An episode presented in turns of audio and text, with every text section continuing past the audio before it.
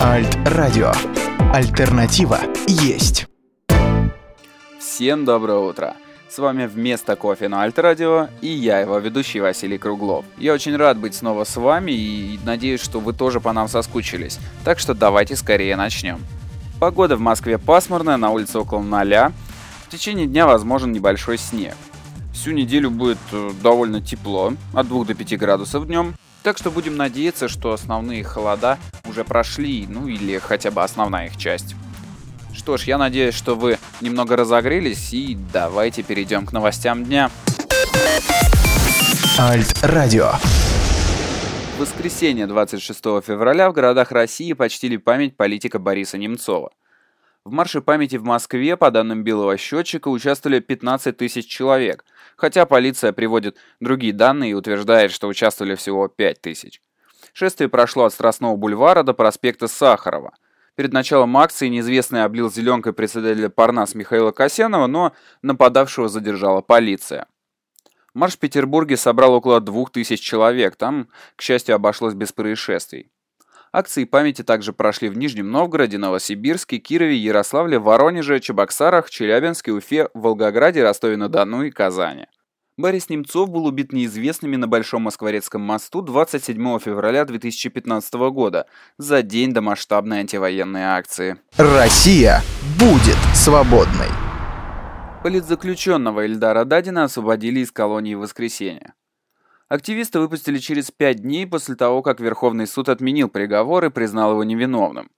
Как заявили жене Дадина в Федеральной службе исполнения наказаний, Ильдара пять дней удерживали в Алтайской колонии из-за того, что администрации не доставили письменное подтверждение отмены приговора. Ильдар Дадин был первым осужденным по статье 212.1 о неоднократном нарушении правил проведения митинга.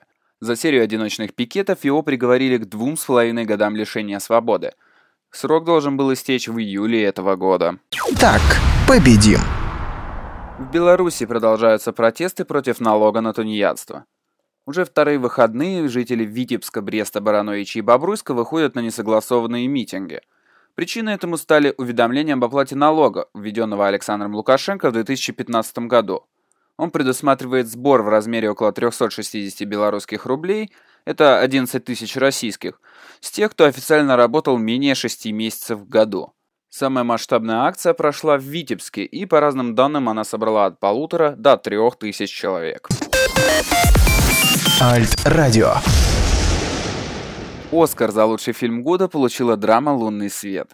На церемонии вручения актер Уоррен Битти сначала ошибочно назвал победителем мюзикл «Ла Ла Ленд», однако, как оказалось, на самом деле приз достался «Лунному свету».